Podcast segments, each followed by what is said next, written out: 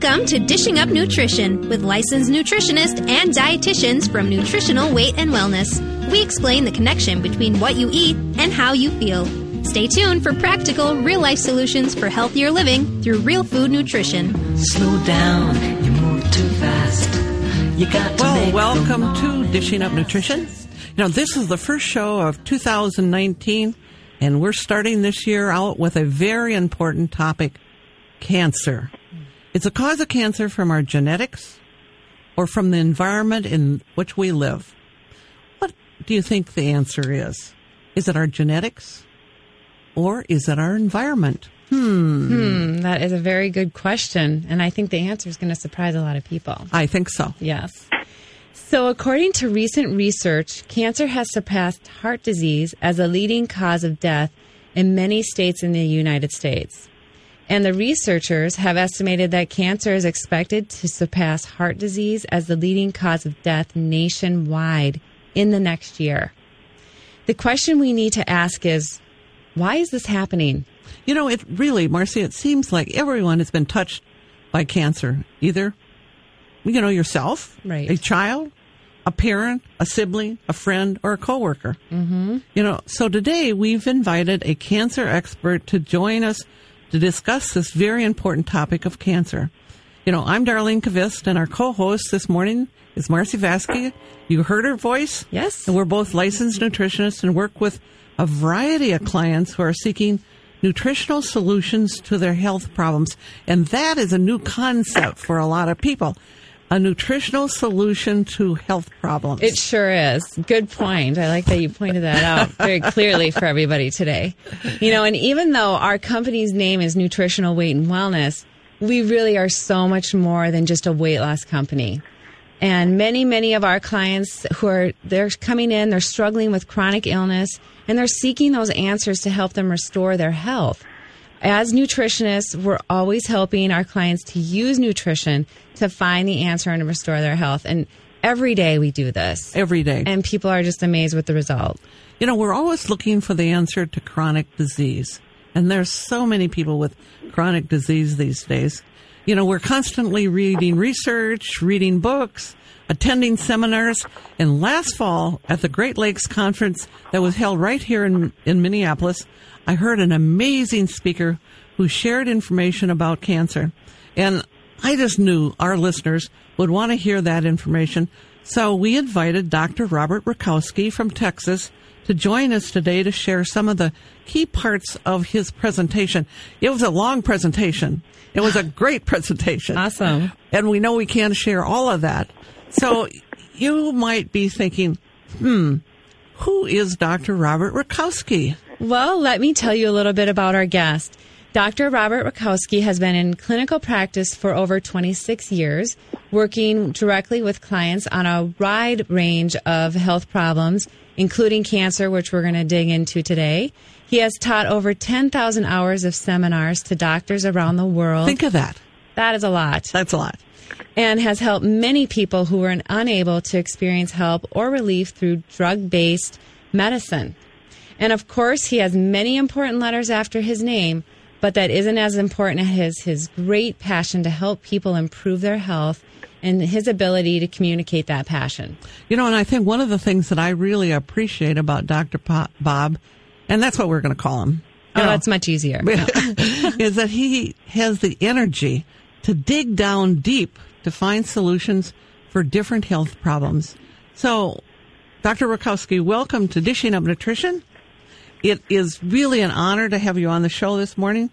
You know, it really seems you travel all the time presenting for a variety of conferences. Plus, you really have a very busy cl- clinic in Texas, don't you? I do. I do. We have a, a great patient base, client base, ranging anywhere from world champion athletes, Olympians, to people that essentially have had no success with medicine, and, and some of those folks have even basically been sent home to get their affairs in order. But, uh, you know, 27 years running, we've got great successes at turning a lot of these people around by doing exactly what you're talking about, focusing on health rather than the illness. Sounds great. And that's what we want to talk about. So, how do you keep it all together? You're traveling all the time. You know, One of the things that uh, you talked about at the conference that was just, I don't know if everybody else noticed it, but I did. You mentioned at the Great Lakes Conference that you sleep about nine hours most nights. So share with listeners kind of some of the research about sleep and about melatonin as a cancer prevention. And I don't think many people would think about it that way. You know, I, I think the literature is emerging that sleep and the body's own production of melatonin may be the single top most universal and effective healthcare strategy. But let's take it from a little different angle. I'm going to assume your your researchers maybe know a little bit about melatonin, uh, but we tend to think of it as our body's sleep chemical because there's a nice portion of our brain that makes it, and at night we fall asleep. But the reality is our body, and more specifically our gut, makes 400 times the melatonin as the brain. And we do make it. And we make it from an amino acid called tryptophan. And not to get too advanced for the audience, but melatonin is very, very calming. Uh, when your body's under a stress circumstance, it triggers something called the fight or flight response. And guess what? It shuts off or dramatically decreases the amount of melatonin that's made. And you look, and, and the emerging data is so powerful, but there's articles that have been published over the last decade multiple times with a few changes, basically called the 10 hallmarks of cancer. And a very recent article says that melatonin has an impact on every single one of those factors in a very positive way. So, you know, when you ask the question, how do we keep it all together? You know, I will go to Confucius. He says, if you do what you love, you'll never work a day in your life. so I absolutely love travel, adventure, contribution, and this is one great way to do it. Uh, and another quote is, if you don't take time for health, you'll soon have to find time for sickness.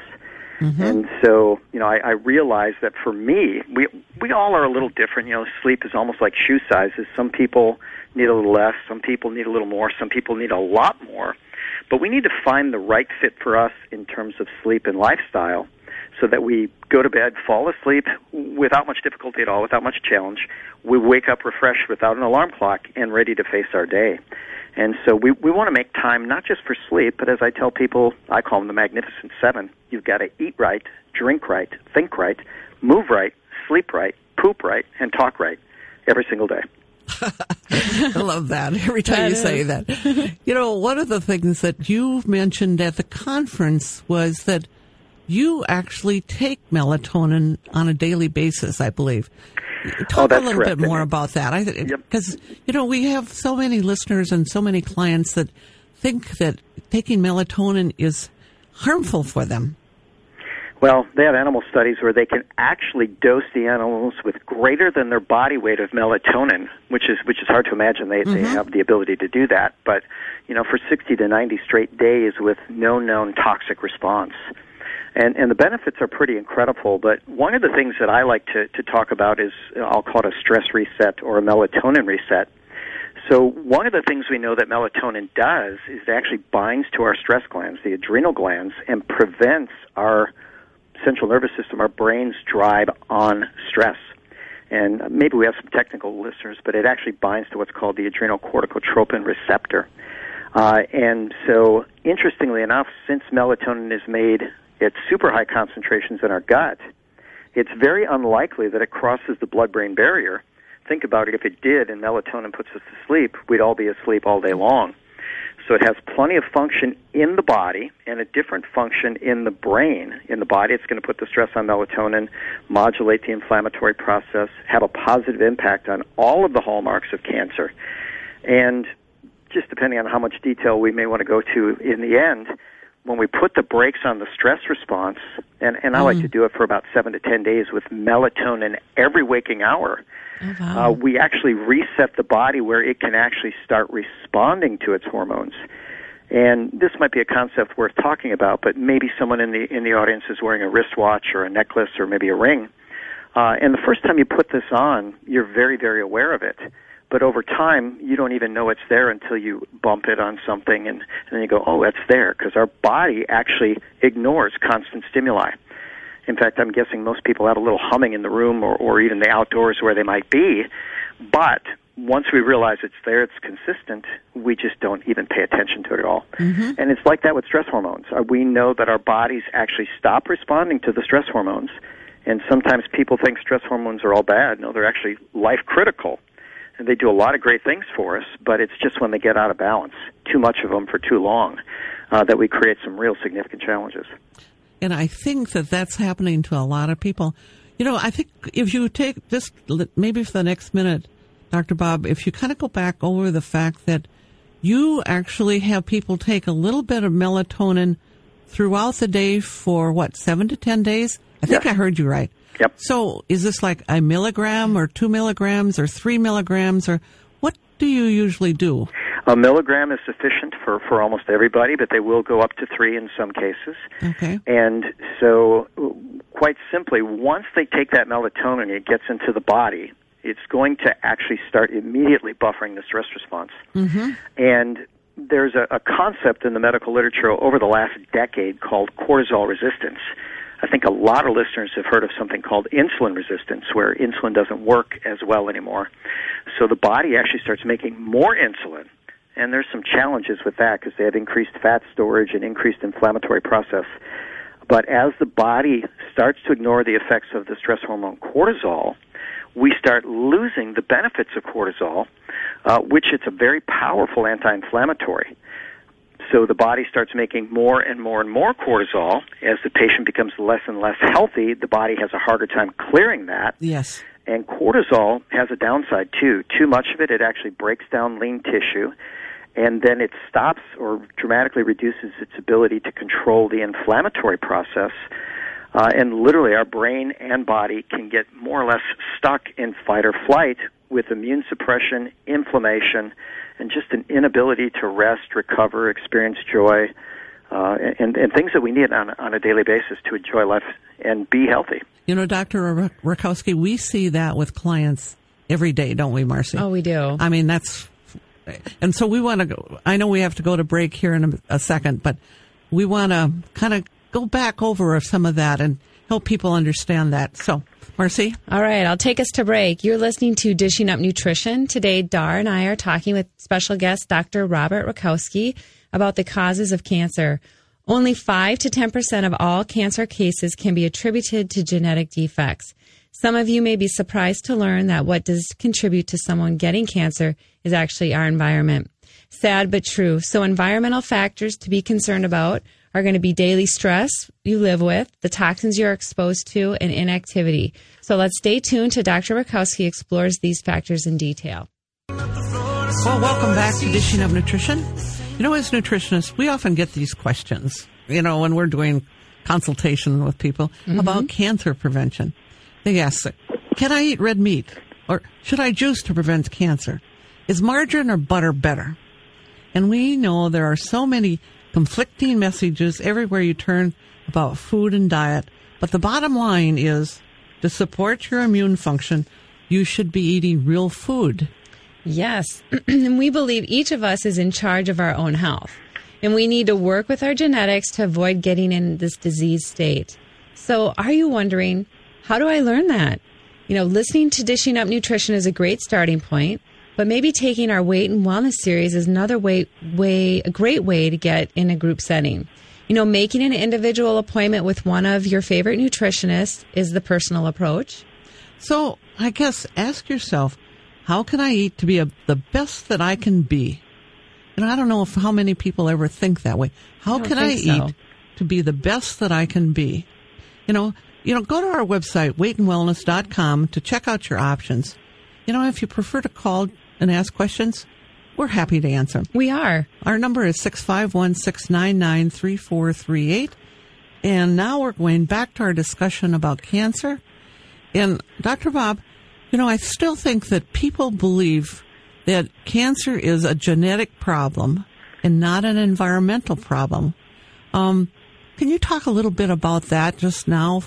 Um, yeah, I'll, I'll turn it over to you. you know, we, we could talk about it at great length, but you know, you can even review the peer-reviewed medical literature, and it, it's pretty much universal consensus at this point that cancers maybe five to ten percent genetic, and between ninety and ninety-five percent environmental. And you know, sometimes we want brand new references, such as yesterday, but there was an article published in the Royal Society of Medicine that actually looked at the cancer incidence of, of people in England uh, in the mid nine, uh, 1880s. So, you know, 150, 160, 70 years ago, however that long ago that was. And that was a golden age of discovery. So they did autopsies on everybody back then. And they actually estimated that about 2% of people in 1880 died of cancer. And about 6% died of cardiovascular. Now, that's not that long ago, and especially on, on the human time clock. So our genes have changed very, very little in that period of time, but yet there have been dramatic changes in the environment. So I can share some data on twin studies, which is fascinating, and probably the most telling study on, on cancer uh, environment versus genes was published in, in 2015. So it's likely that a lot of the listeners know that our genetic material is stored in a part of our cell called the nucleus. And when cells divide, they actually have to replace or repeat, redo the genetic material to create a new cell which has the exact same copy. So this clever researcher actually said, okay, let's put this to the test. I'm going to take normal cells with a normal nucleus, and I'm going to put it into a cancer cell with a cancer nucleus or cancer genetics. And we're just going to quite simply swap the nucleuses. By the way, they call these cells cybrids, if anybody wants to look that up. But when they put the cancer nucleus into the normal cell, that cell actually remained normal. Um, when they put the healthy nucleus inside of a cancer cell body, in other words, the genetic material was just fine, but the cancer cell body was sick, those cells actually replicated as cancer cells. So, in, my mind, that should have really turned all of our research on its head, uh, and, and hopefully in time it will. But different areas around the world are, are better at doing studies, and, and we look at Denmark, and there's something called the Danish twin study. And they took biologic twins that were actually adopted out, and then they looked, okay, what happened if their biologic parent, in other words, a parent living in a completely different environment, died of cancer or died before the age of 50, what was the probability of the adoptive child in a separate environment dying of cancer before the age of 50? And there was no correlation whatsoever. Mm-hmm. Now, cardiovascular disease actually had a, a pretty high correlation there. To take that a step further, if the parent in the family they were living in, their adopted parent, died of cancer before the age of 50, then the child was actually 300% more likely to die from cancer. Okay. So clearly, it's it's the environment which is the biggest issue, and we see it on the cellular level, and we see it in human studies, which are, are very well done. So we we need to get that message across over and over and over that what we eat and what we do in our environment makes a difference, whether we are going to come down with cancer or not. At least a big percentage of that, like you said, like ninety five percent of cancer cases are really related to what's going on in our environment. It's it's it's that's still shocking for people, and I know that to think that. Right. And just that it's preventable. We have control over this. I Yes. think that's a really key thing. You know, there's a, a metaphor that I often use that makes this somewhat clear to people, but I was at a cancer lecture over 30 years ago. Absolutely brilliant researcher asked a question, was odd, and his question was, how does a hurricane start? And the answer he wanted back was a hurricane starts when conditions are just right. Mm-hmm. He then asked, how does a tornado start? When conditions are just right. How does cancer start? When conditions are just right. How does cancer go away? Change those conditions. And the conditions are pretty well documented. Low oxygen, low nutrients, high acid, chronic inflammatory process, and suppression of the immune system, which is usually related to stress. Right. So, and I, I we want to talk a little bit more about stress, but before we do that, Dr. Bob, let's just talk about food a little bit for people. You know, some of the the sugars and the processed carbs and you know Because know, this will all affect their immune system as well. yeah. So can I just let you go with that one? All right, well, let's do it. So, first, first and foremost, one of, there's some quotes that I love about nutrition, and one is nutrition is not alternative medicine.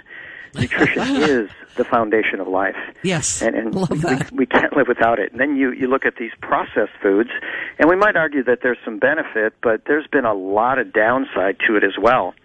So when we eat processed foods that have chemical additives and chemical preservatives, and they've taken away some of the benefits to protect the body from a blood sugar rise, we know that there's one universally really sick diet put into any population on the entire planet, and that is what we call the SAD diet or the Standard American Diet, SAD, which is, is just too many processed foods, too many vegetable oils, not enough fiber, not enough plant nutrients.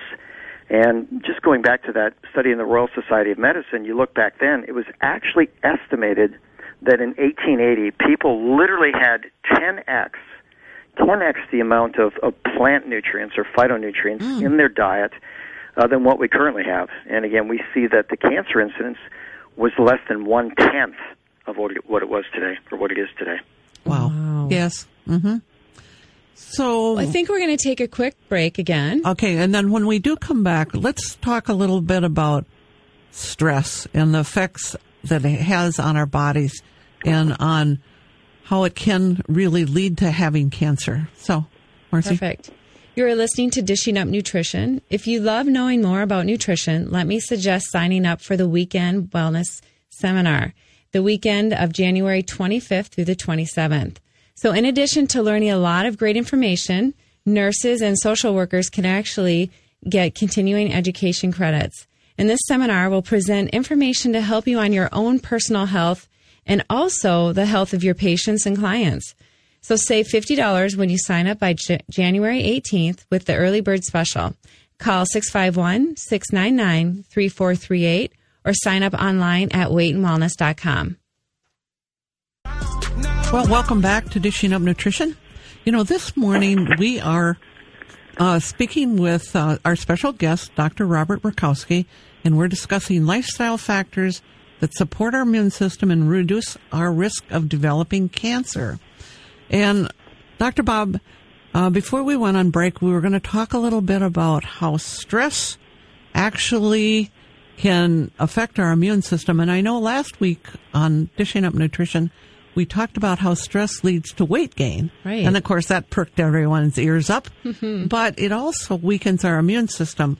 So I'm just let let you go with this one.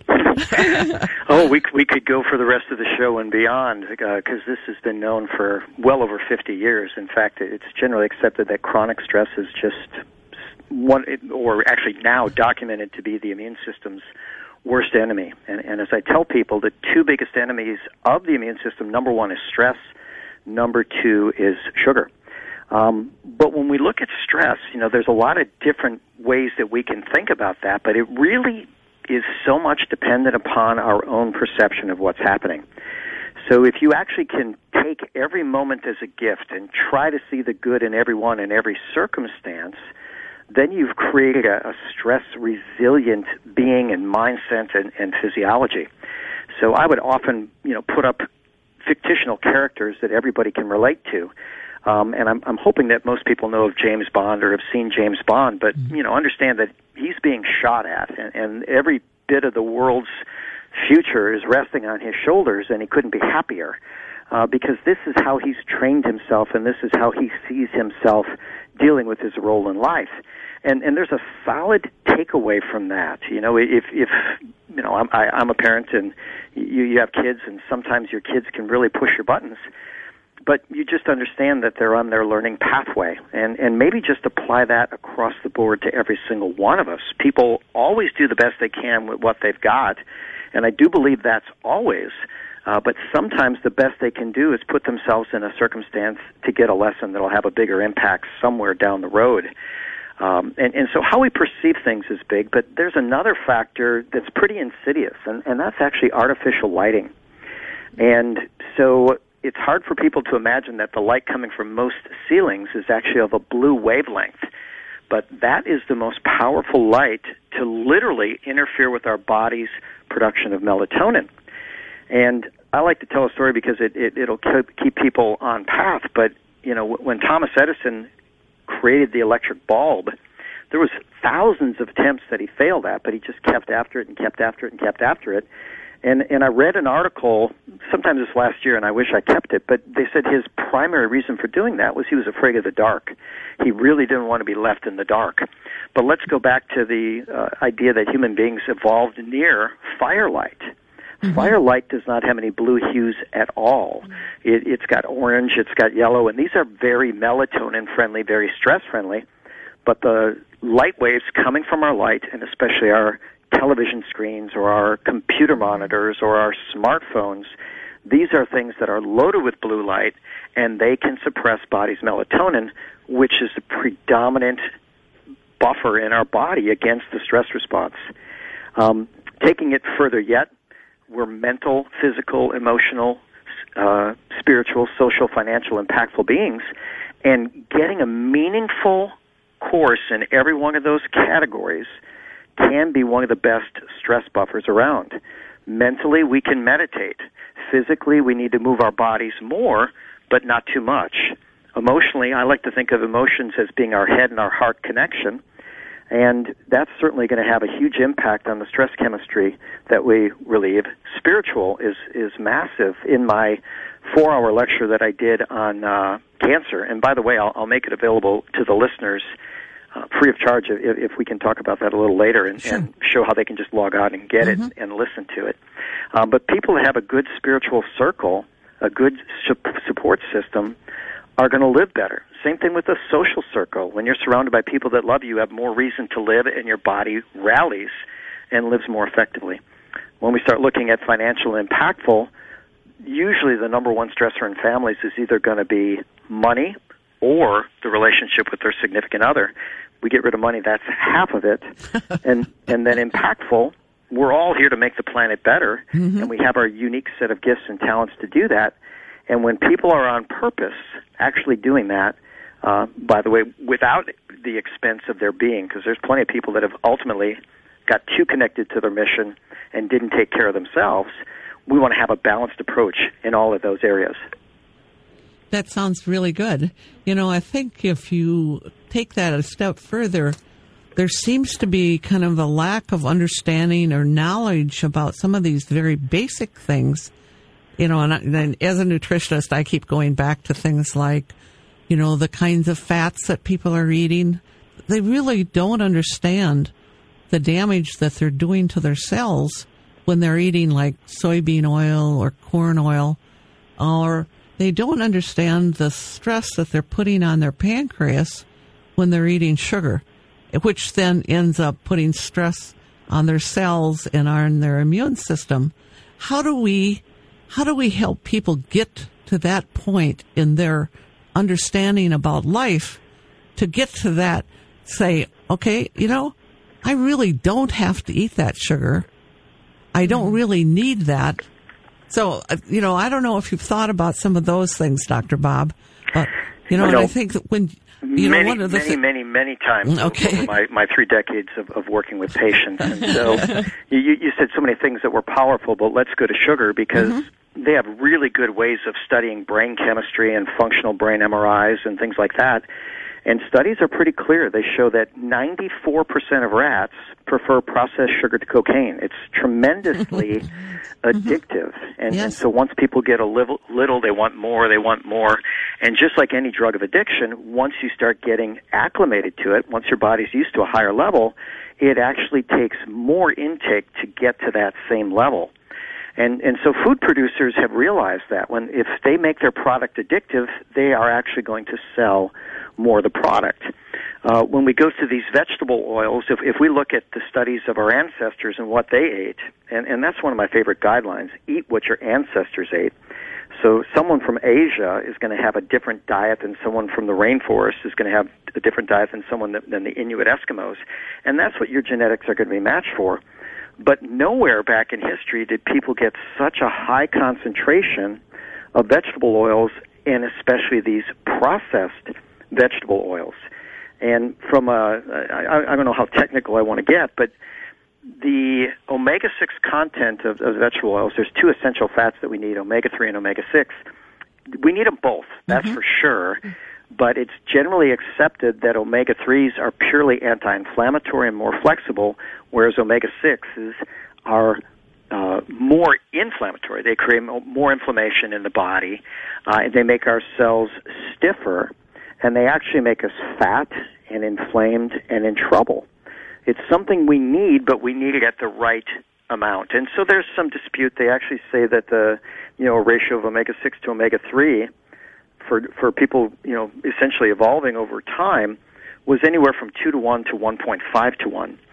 And in our standard American diet, I think the lowest reference I've read is 10 to 1 omega 6 to omega 3.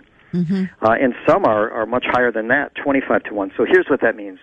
We're five times, at the baseline, we're five times more inflamed and less capable of repairing than our ancestors were just 200 years ago. And for some people, it may be 10, 20, 30, 40, 50 times more inflamed and less capable of repair. So everything we put in our body counts. I'll go to Jack LaLanne on this one. He said, if God made it, it's okay. If man made it, don't touch it. That's right. Perfect. Exactly. Perfect. So stay I- away from those processed oils. Yes. Another one of the things that I, I would love to have you just kind of discuss a little bit is, and I heard you talk about this many years ago, and you say, estrogen is estrogen is estrogen is estrogen. You remember that? And I, I do, and I still talk about it uh, most weeks in, in my patient base. So maybe talk about that because I, you know, we have a lot of clients that still come in and they're maybe in menopause and they think that they need to be on some type of medication that has estrogen in it. And I always go back to repeating what you said. Estrogen is estrogen is estrogen. And estrogen is actually, um, kind of can, too much estrogen can certainly lead to cancer, can it? Oh, absolutely. It's certainly one of the top risk factors. And literally, I read an article since that Great Lakes conference, just in the last few months, where they've actually studied the effects of, of estrogens that are in plastics and pesticides injected into animals. And when they looked at the quantities that are found in people's bodies, and that's pretty scary. It's it's everybody has that, these foreign estrogens in their body. They know they can be up to a hundred times more damaging to the cells than than the normal biologic estrogens. One of my mentors, who I did a, a series on endocrinology with her or on hormones with years ago, made a statement that was so powerful. He said, "Estrogens, whether you make them or whether you take them, you need to get rid of them every day." Mm-hmm. And I tweak that to say, estrogens, whether we make them, whether we take them, whether you're knowingly or unknowingly intoxicated by them, whether you're a man, whether you're a woman, you need to get rid of them every day in a healthy way. And the body does have 11 different ways of clearing estrogens.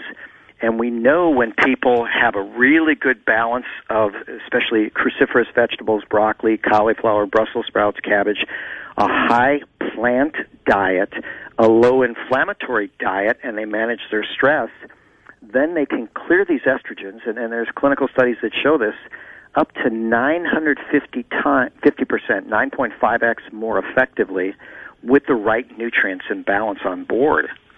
And so these estrogens are going to cause challenges for people, whether we're talking about the central nervous system, whether we're talking about uh, bad menstrual cycles for females, endometriosis, fibrocystic breast, breast cancer. And in the male, estrogen actually is going to be, on some level, something that combats testosterone production and is now known to be really, really bad for the male prostate. Mm-hmm. And we'll just take cancer a little step further while we're here. The top cancer in the world is breast cancer. A woman's lifetime risk is one in eight. Top male cancer is prostate cancer. Man's lifetime risk is one in six. Wow. And both of these are powerfully linked to estrogens in our body, and now especially these foreign estrogens, things like bisphenol A, uh, that are universal in our environment. That's incredible. That's great information. Mm-hmm. However, how all that estrogen can relate back to some sort of cancer, especially in men and women.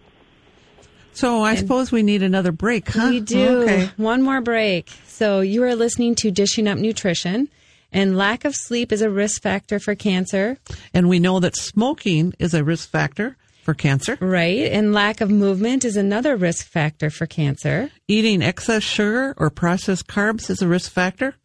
And so is excess weight or obesity. Right. And just those fad diets just don't work over the long haul. So losing maybe a pound a week is what your body will really be able to maintain. And if you want an easy program to live with, Sign up for our Nutrition for Weight Loss plan, which starts the week of January 14th. And when we come back from break, we will share how, how you can get started. Well, welcome back to Dishing Up Nutrition.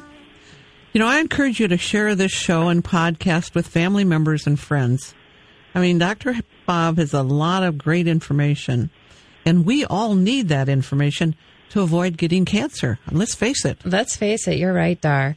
You know, taking our 12 week Nutrition for Weight Loss series is an excellent way to learn more about how to be in charge of your own health and to reduce that risk of getting cancer. So, throughout the week of January 14th, eight different sessions will start on different days and times at all of our nutritional weight and wellness locations. But if you live outside of the Minneapolis St. Paul area, you can still take our Nutrition for Weight Loss series. And we have an online class called Nutrition for Weight Loss online, and you can just sign up at weightandwellness.com. That's right. And we want to thank Dr. Rakowski for sharing his expertise and his passion for educating people. The weekend of January 26th and 27th, Dr. Rakowski will actually be teaching an applied kinesiology course at Northwestern Health Sciences University in Bloomington, right here in Minnesota. You know, he, as you can tell, he's an amazing teacher.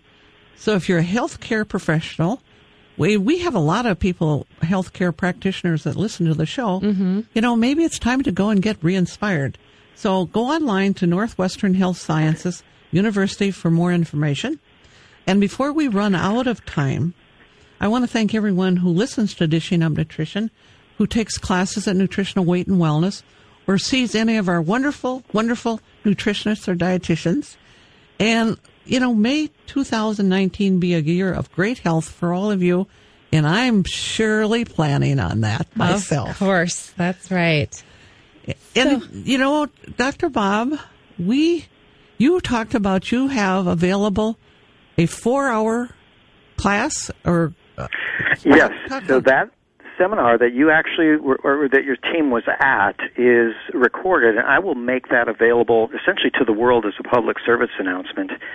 And so I, I think what I can do is, is send you a copy to post on your website. Oh, I have a, a public figure Facebook page, just Dr. Bob Rakowski, and it, people can connect with that easy enough, and I'll post it there as well. Uh, I think the more good information that we share, and, and you are just so good for our world with all that you share, uh, the better we'll make everything. Yes, I I love. I mean, I love that presentation that you made, and I could listen to it many many times. And each you time, had, getting something new out of it. Yes, right. Um, you know, one of the things, you know, Dr. Bob, first of all, is there something that you would love to share with people that we haven't asked you? Um, you know, one of the things that we want people to kind of connect is how sugar you know, we always hear this sugar feeds cancer cells. Uh, maybe talk a little bit about that. One of the other things that I always hear is, should I juice? Yes. I mean, you know, these are some things that we hear from clients. So, you know, we've got a few minutes at the end, toward the end of the show here today. So, um, just share what you think you would love to he- talk about. Okay. Well, it's even a stronger statement than that. Not only does sugar feed cancer, but cancer cannot live without sugar. Uh, and so there's even really good medical clinics now in the world that are, are realizing that if you put people's sugar at a very low level, and sometimes they'll even do that with, with injecting insulin, they call it insulin potentiation therapy, they'll put the cancer in a weakened state where then they can use some things that are pretty harsh like chemotherapy and have a greater killing effect, and that's very, very important. One thing that people need to understand is cancer's appetite for sugar is so strong that as sugar and insulin increase in the body, our normal cells begin to ignore it, but our cancer cells become more and more and more hungry and able to eat more. And they do it by actually increasing the receptors that allow sugar into the cell. So when you look at juicing, you know, it, it definitely is a paradox because we know that people need a lot of plant nutrients. Mm-hmm. And I'll go to one of the top researchers of all time, a guy named Bruce Ames, who's a geneticist from Berkeley. Mm-hmm. And he said, quite simply, people that eat the most fruits and vegetables get the least cancer, while those who eat the least get the most.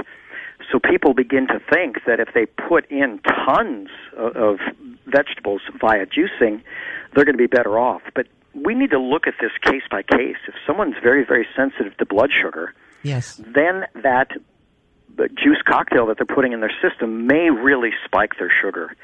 And so certainly less an issue with green juices and, and most people don't really crave green juices. I'm actually one of those people that does. I love a, a nice green juice and kale juice and, and uh, wheatgrass and things like that. But people tend to put in carrot and apple. And when you cut out the fiber, there's going to be a bigger blood sugar rise. And so, one thing that I teach all my patients, those that want to lose weight, those that want to certainly control their sugar or their diabetes, they need to know indisputably how everything they put in their body reacts. So, people now can get a very inexpensive sugar meter, glucometer, and strips, and they can measure their, their sugar in a matter of minutes with a finger prick. And I recommend they do that literally to understand how everything they're put, they put in their body affects it.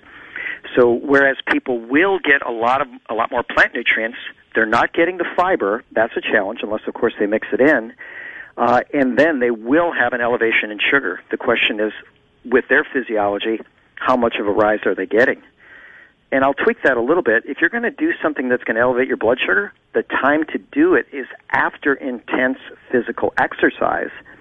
Because we know that muscles can actually take up sugar independent of insulin, but they don't do it if they're full. So you've got to burn out the sugar or the glycogen from the muscle with intense physical activity, and then we know that you can actually replenish that faster with some type of juice. But for the average person out there, I'll just go out online saying anything other than a little bit of green juice for the average person may not be good for their sugar and their cancer risk. I think that's exactly what I would say too, and I think, um, you know, and the whole thing about making sure that you're testing your own blood sugars, whether you've got prediabetes or not, you need to know what uh, different foods, how that affects your blood sugar. Perfect.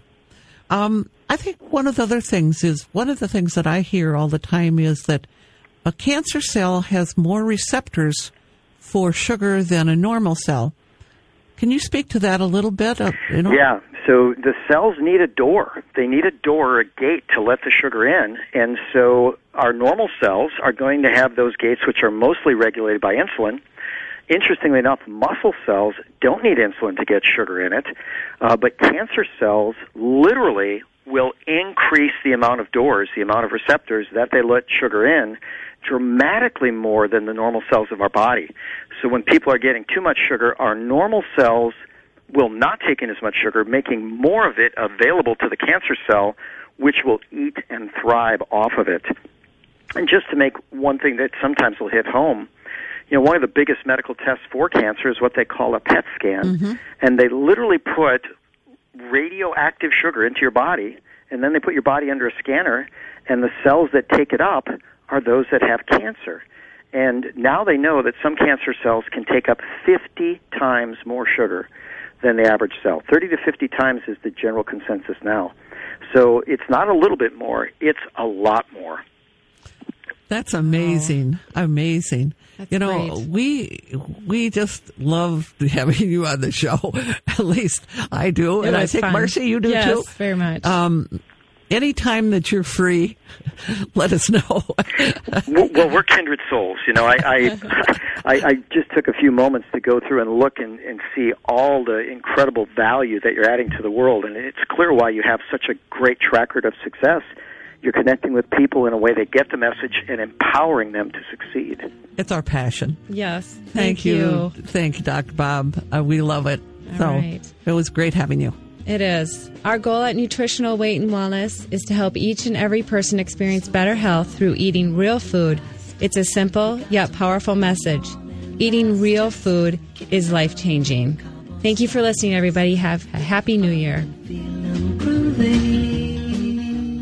Thanks for listening to Dishing Up Nutrition. If you enjoy this podcast, please share your favorite episodes with a friend or leave a review on iTunes, Stitcher, or iHeartRadio.